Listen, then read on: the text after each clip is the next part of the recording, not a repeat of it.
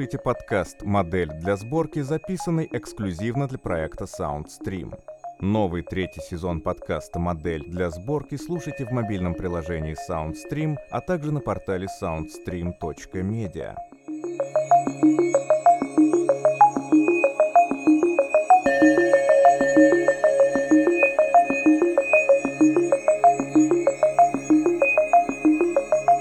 Эльдар Сафин Ктулху Питерский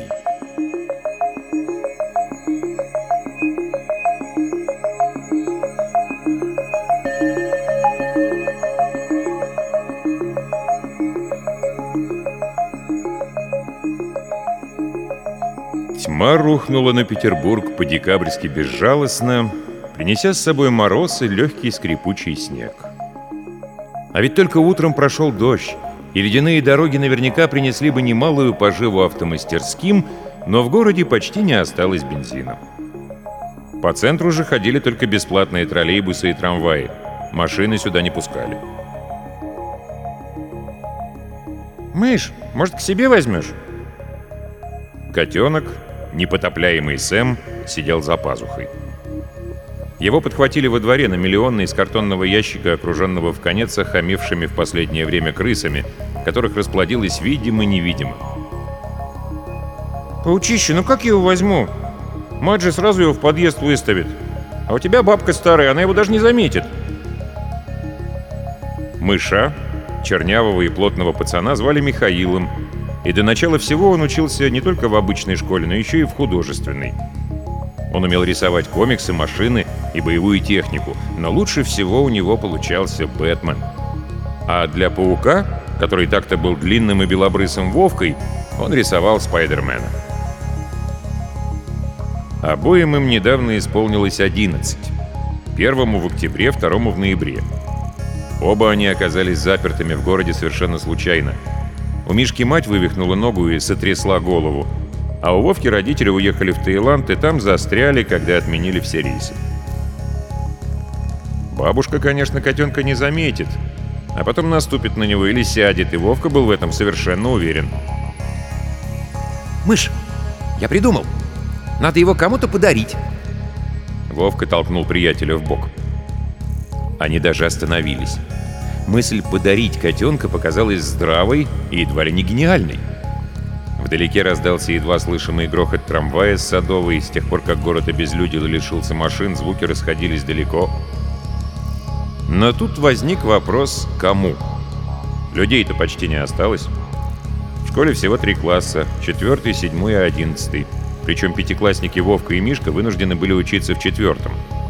Программу они оба отлично знали — и потому у них не было домашки, а в дневниках стояли частые пятерки за учебу, перемежаемые редкими единицами за поведение.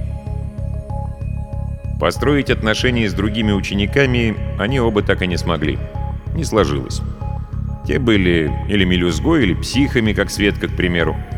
Учителя ходили тихие и напряженные. Сторож все время или пил, или спал. «Давай рассуждать логично», — сказал Вовка. «Логически», — поправил его Мишка. «Да хоть логистически», — взвился Вовка, но тут же успокоился. «Итак, надо придумать, кому подарить Сэма. Какие у него есть достоинства?» Мальчишки к этому моменту стояли на краю Марсового поля неподалеку от древнеримского Суворова. Они собирались дойти до Вечного Огня. Он не гас даже в самые тяжелые дни и до сих пор продолжал гореть, и было в этом что-то правильное, надежное — и сейчас у Вечного Огня стояло человек 10 взрослых. «Ну, котенок, он теплый пушистый», — начал неуверенно сам Вовка. «Нет-нет», — сразу же перебил его Мишка. «Котенок, он успокаивает. Значит, для нервных хорошо». Мальчишки задумались. Нервных вокруг было много. Да почти все. Когда штука вылезла на английскую набережную, все в городе стали нервными. Большая часть сбежала в первые два дня, когда военные еще пытались как-то разобраться со штукой. Тогда погибло много солдат, и еще больше сломалось всяких дронов, причем их операторы падали от сердечных приступов, даже если сидели где-то совсем далеко. А потом, когда в Питер стало ни попасть, ни выйти, все уже знали. штука убивает только если что-то делают против ее замыслов. Вот только чего она хочет, понимали с трудом. Ну, например, она не любила, когда в нее стреляют, но этого никто не любит. Еще, когда кто-то приезжает из других городов или пытается уехать. Это выяснили опытным путем. Поначалу-то все сбегали и ничего, а потом оказалось, что трое из четверых помирают при попытке выйти из города. А при попытке войти почти все, то есть шансов мало. «Корейцам его подарить надо», — придумал Вовка. Это, конечно, была глупость несусветная. Ну, понятно, что все началось с того, что северные корейцы взорвали в океане бомбу. Опустили поглубже, чтобы никого не задело, и взорвали. А потом сказали, что так и было. А кто не верит, тому они еще одну бомбу взорвут прямо у американского берега и скажут, что так и было. И точно так же понятно, что корейцы нервные. Но Сэма к ним не доставишь, к тому же... «Они же кошек едят!» — вспомнил Мишка. «Собак!» — поправил его Вовка, но неуверенно. «Собак они едят, вроде бы». Но стало понятно, что отдавать северным корейцам котенка нельзя. И южным-то нежелательно, а северным точно нельзя. Некоторое время думали. Взрослые от вечного огня разошлись, и мальчишки неторопливо двинулись к пламени. А потом Мишка что-то неразборчиво пробубнил. «Чего?» — удивился Вовка. «Ты так», — отмахнулся друг, — «неважно». «Важно, важно!» — непонятно почему возбудился Вовка. Ему вдруг показалось то, что хотел сказать питерский хранитель Готэма, настоящее. «Надо подарить его штуки», — сказал Мишка и отвернулся. «Да я... Да тебя... Да тебя самого надо подарить штуки!» — заорал Вовка. Штуку они не видели, но рассказов о ней хватало. Громадный, размером с футбольное поле студень с щупальцами и клювом. Штука нынче поселилась в зимнем, он же часть Эрмитажа, и время от времени выбиралась на набережную окунуть в воду тентакли. Такие же штуки были еще в Кейптауне, Мельбурне и Сан-Франциско, причем везде их звали Ктулху, и только в Питере как-то не прижилось. В общем, штука в каком-то смысле теперь владела Петербургом. Еще и сидела в главном дворце – она была как суперзлодей, а вот супергероя на нее не нашлось. Какое-то время оставшиеся петербуржцы опасались, что на город скинут ядерную бомбу, чтобы убить штуку, но как-то обошлось. «Да ты сам подумай!» — зачистил вдруг Мишка. «Она там одна страшная, жуткая, скоро Новый год, а подарков ей никто не подарит, а тут мы с котенком...» «Съест нас и дело с концом». «Никого еще не съела, а нас съест», — усмехнулся Мишка. «Может, ей только котенка и не хватало?» Да она, небось, сколько угодно таких котят набрать может. Так она не знает, что ей котенок нужен.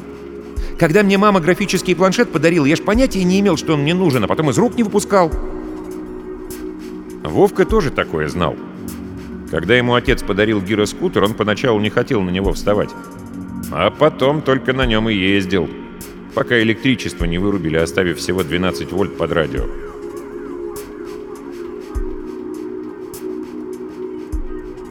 Вечный огонь был теплым и ярким. Подошли две молодые женщины, тихо переговариваясь про талону на еду. Мишке с Вовкой это было неинтересно. Им все приносили на дом.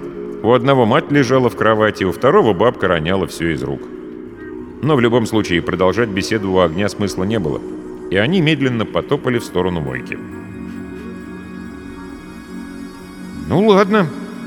Предположим, мы подарим штуке котенка, и он ей понравится. «Чем она его кормить будет?» — спросил наконец Вовка. «Рыбой», — ответил уже продумавший все Мишка.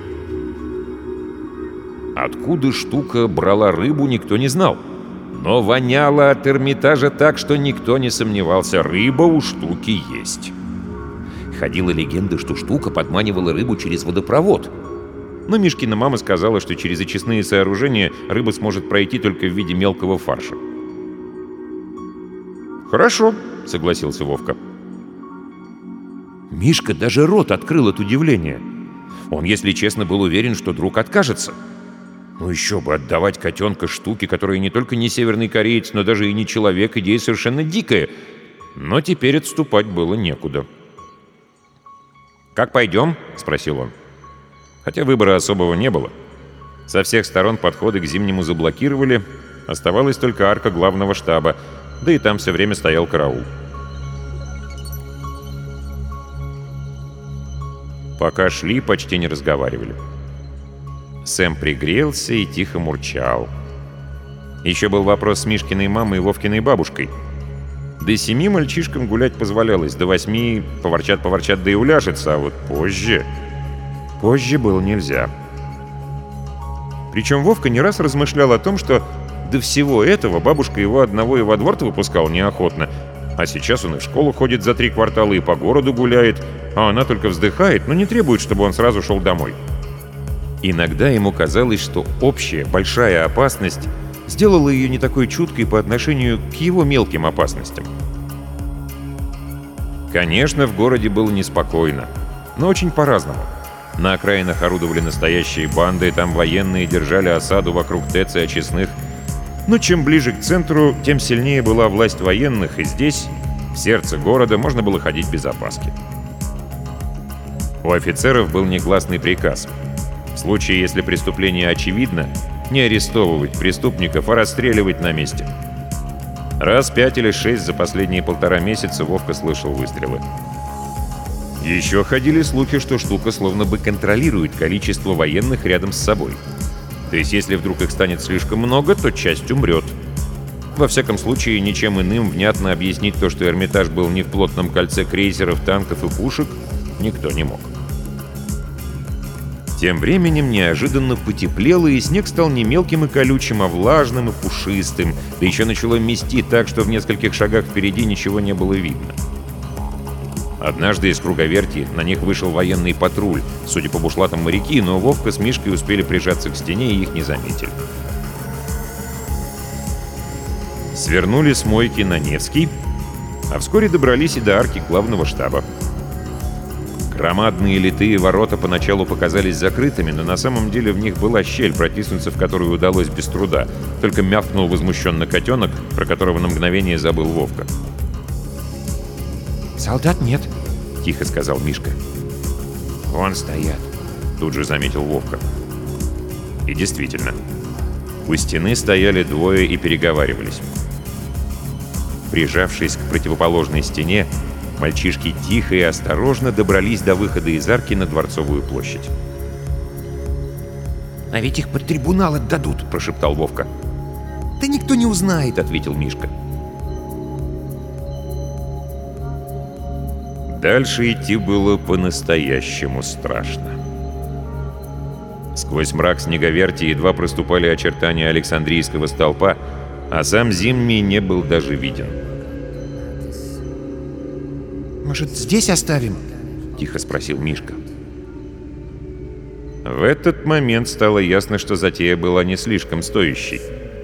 Какой смысл спасать котенка от крыс, чтобы оставить его замерзать на Дворцовой? Он уже был готов предложить отступление вместе с котенком, конечно же, когда сзади раздалось неуверенное «Эй, кто здесь?» Это были солдаты не видящие ничего сквозь метель, но вооруженные.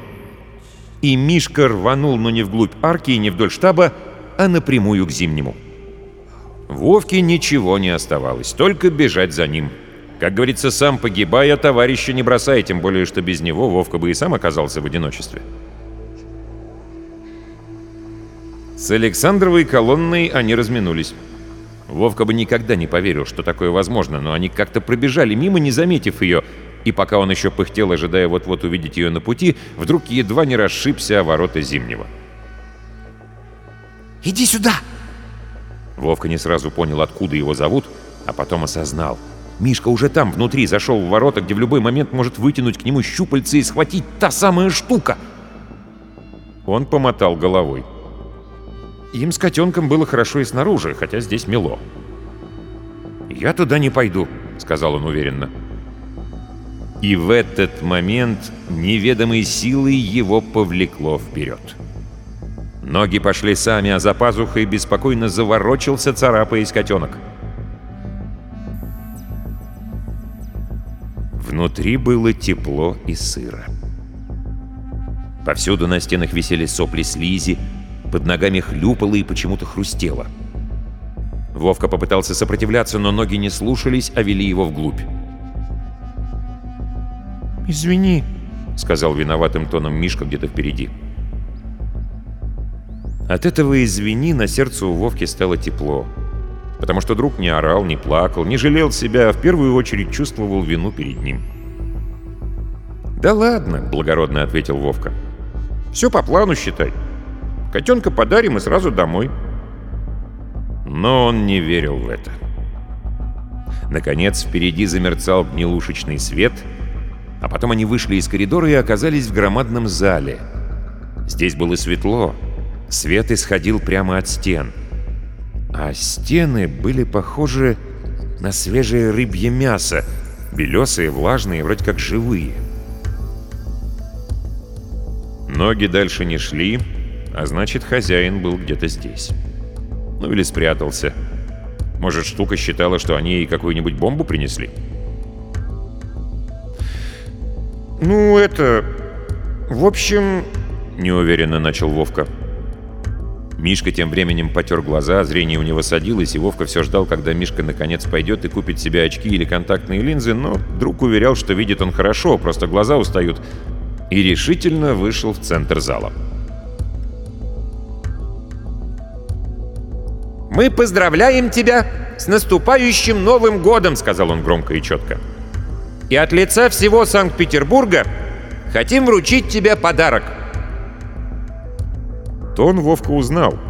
Так на линейках выступала директриса в школе. И еще так иногда говорил диктор на радио, когда сообщал особенно радостные известия. После этого обычно и в школе, и в жизни становилось немного хуже. Поэтому Вовка на месте штуки не сильно бы им доверял. Но тем не менее он полез за пазуху и вытащил оттуда, отрывая коготки от своей рубашонки, их попадет потом от бабушки Сэма. Котенок верещал, не переставая.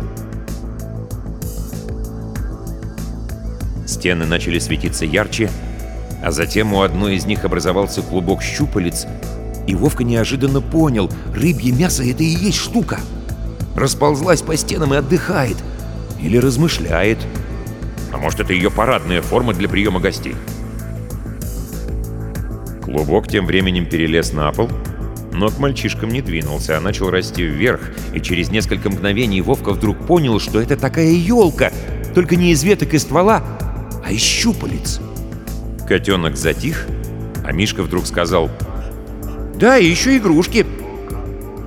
И тут же на ветках-щупальцах, неожиданно позеленевших, образовались разные фигурки — черные и синие непрозрачные шарики, морские звезды, морские коньки, раскрытые раковины с жемчужинами, а пара веток щупалец, направленных к Вовке, потихоньку поднялись вверх. Намеков Вовка не понимал принципиально. Бабушка ему однажды сказала, что мужчины их не понимают. И теперь, если он не хотел, то мог очень долго не понимать, даже когда это уже и не намек был. Но здесь не прокатило. Ноги шагнули вперед сами.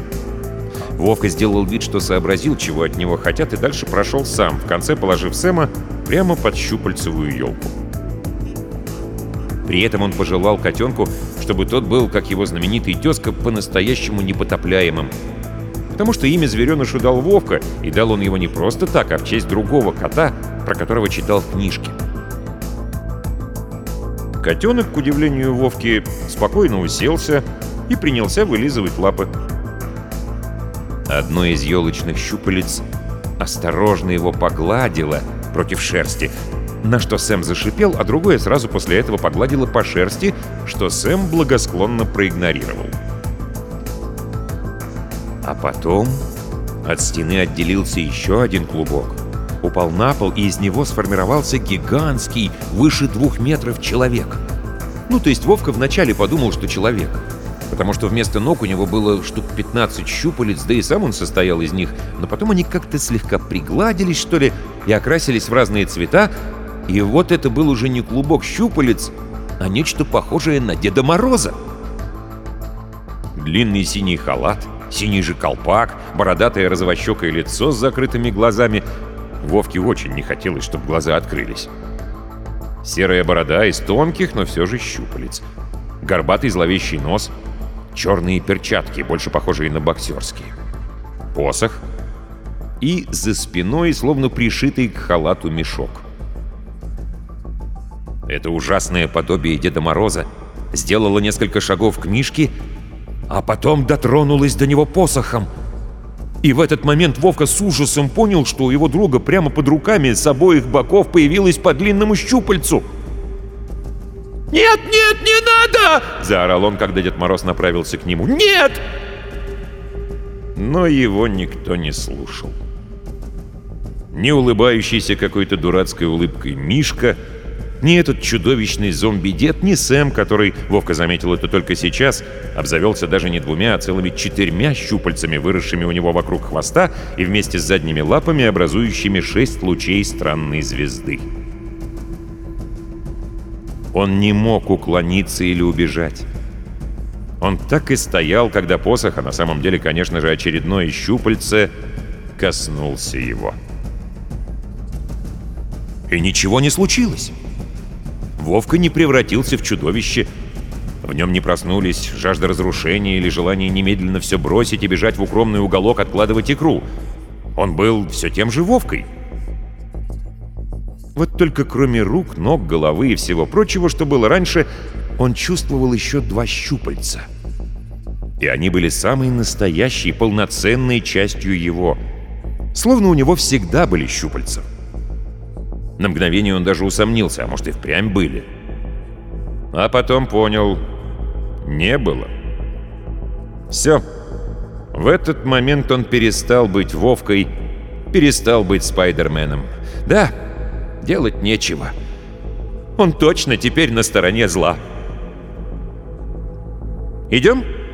«Спокойно, будто ничего не случилось», — сказал ему Мишка. «Ну, поучище двигаем?» И Вовка поплелся за другом. А тот шел уверенно и сквозь темные коридоры и по влажным мягким лестницам, а потом они вышли на Дворцовую, и там падал снег, но в юге уже не было.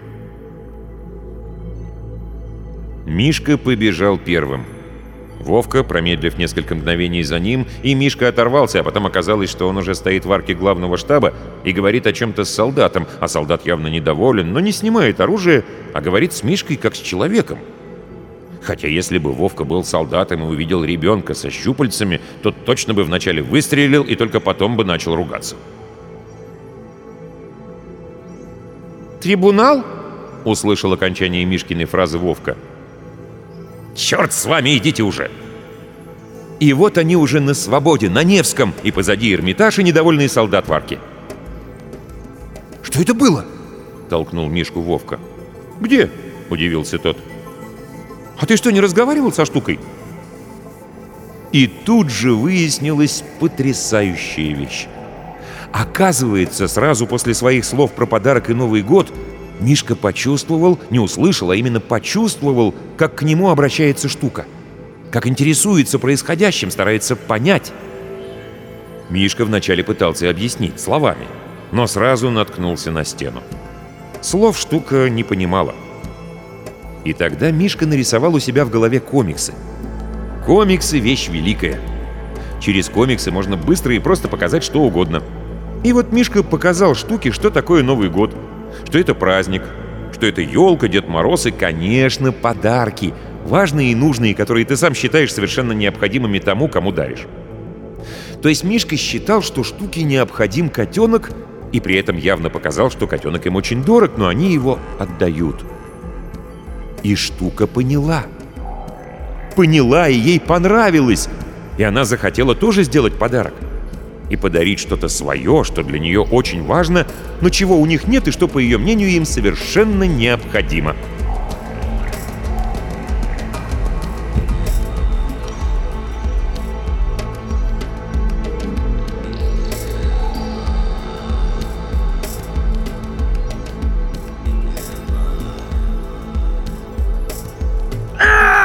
заорал Вовка.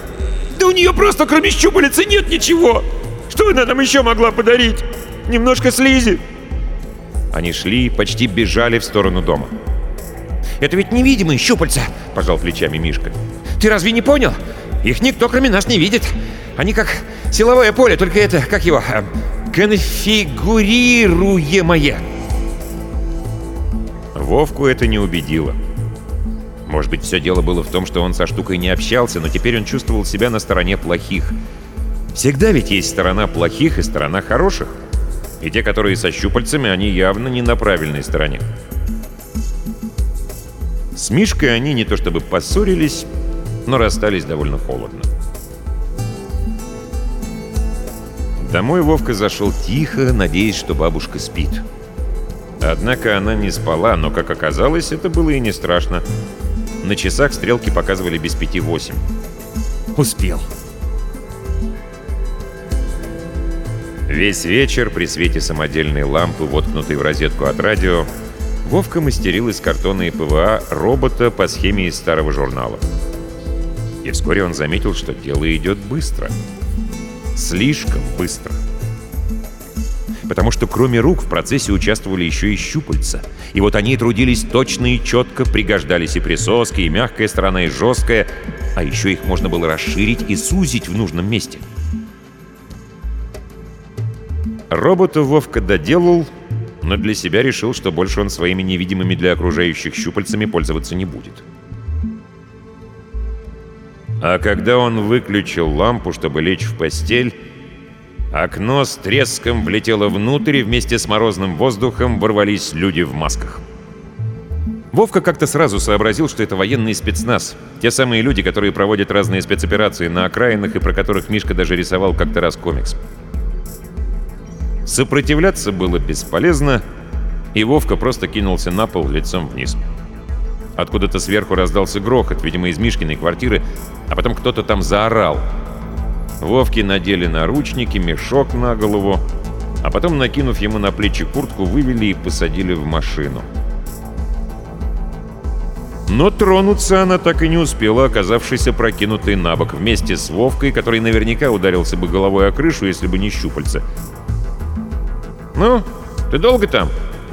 Как-то даже буднично спросил Мишка, и Вовка щупальцами снял с головы мешок. Спецназовцы лежали в повалку вокруг автомобиля. Мишка был полностью одет, а в левой руке у него была граната, насколько мог судить Вовка, без чеки. «Они мертвы?» — спросил тихо Вовка. «Да нет, вроде бы», — неуверенно ответил Мишка. «Ну что, бежим?» Или ты остаешься?» И, подойдя чуть ближе, вытащил друга из машины, вытянувшимися на пару метров щупальцами и порвал ими наручники.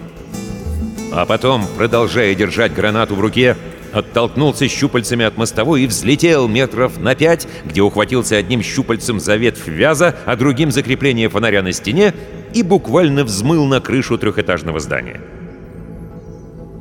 Вовка такого трюка повторить не мог никак — и Мишка вытянул к нему щупальца и, обхватив вокруг груди, поднял к себе. Потом они бежали и бежали по крышам, и Вовка несколько раз чуть не упал, а один раз даже упал, но Мишка страховал его, перекидывая с крыши на крышу и подхватывая. Перепрыгивая с очередного дома на соседний, Мишка выкинул, наконец, гранату, и она оглушительно взорвалась над каналом Грибоедова. «Чем ты весь вечер занимался?» Спросил, наконец, Мишка, когда решил, что здесь их уже не найдут. Они сидели на чердаке какого-то дома на мойке, куда влезли через слуховое окно. «Робота клеил». «У тебя щупальца появились, а ты клеил робота?» Выяснилось, что Мишка времени зря не терял. Он несколько часов исследовал возможности новых конечностей. Он прыгал на них, гнул с их помощью фомку, рвал гвозди и отрывал замки в ящиках стола. С помощью щупальцев можно было заглянуть за угол. Через них можно было дышать, находясь под водой и высунув кончик наружу. Щупальцы можно было воткнуть куда-нибудь как нож, а потом взорвать это что-то, заставив его увеличиться. «Как ты со спецназом разобрался?» «У них приказ строгий, живыми брать», — отмахнулся Мишка. А я щупальцем гранату сорвал и чеку выдернул, как в фильме. И все. Им уже не дернуться, только раскидывай их, как котят. Кстати, с помощью щупалец можно слушать город. Только я пока не привык отделять одни звуки от других, голова сразу болит. Вовка высунул щупальцы в окно и прислушался. И почти сразу выловил тревожное «Нет-нет, ну пожалуйста!» «Заткнись, тихо, заткнись!» «Там грабят!» Мишка понял с полуслова. И в следующее мгновение они вылезли и перебрались в соседний двор. Мишка сразу спрыгнул вниз метров на 10.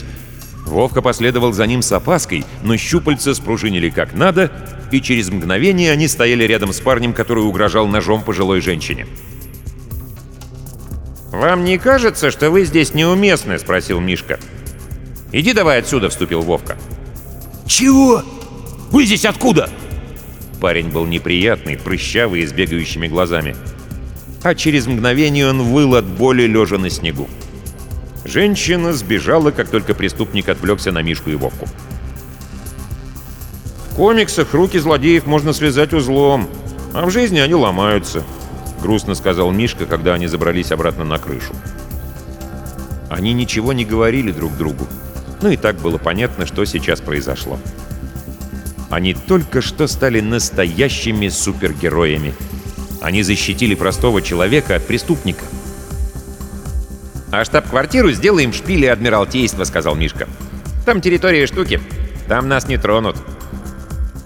«Надо будет очистить Петербург от банд». Вроде бы не в попад, но на самом деле очень в тему продолжил Вовка. Они знали. Теперь все будет хорошо. Да, надо будет как-то решить вопрос с бабушкой и мамой, где-то находить еду и одежду, может быть, даже как-то продолжить учебу под другими именами и в другом районе. Но все это уже было описано в комиксах раньше. Там, конечно, попадались неточности, но главные ошибки супергероев были наперечет, и ребята не собирались их совершать.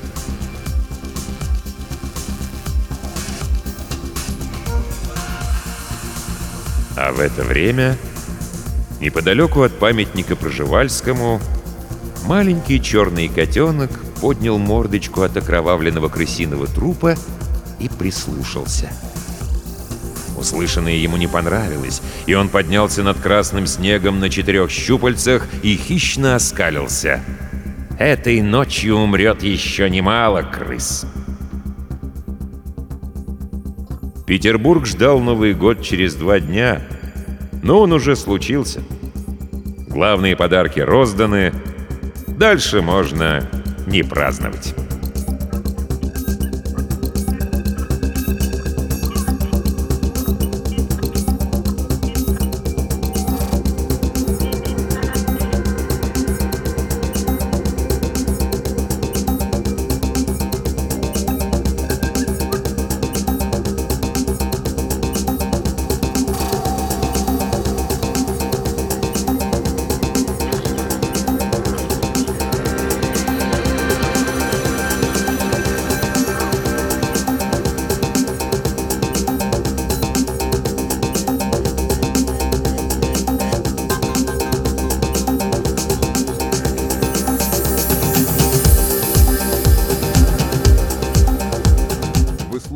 Подкаст «Модель для сборки», записанный эксклюзивно для проекта SoundStream.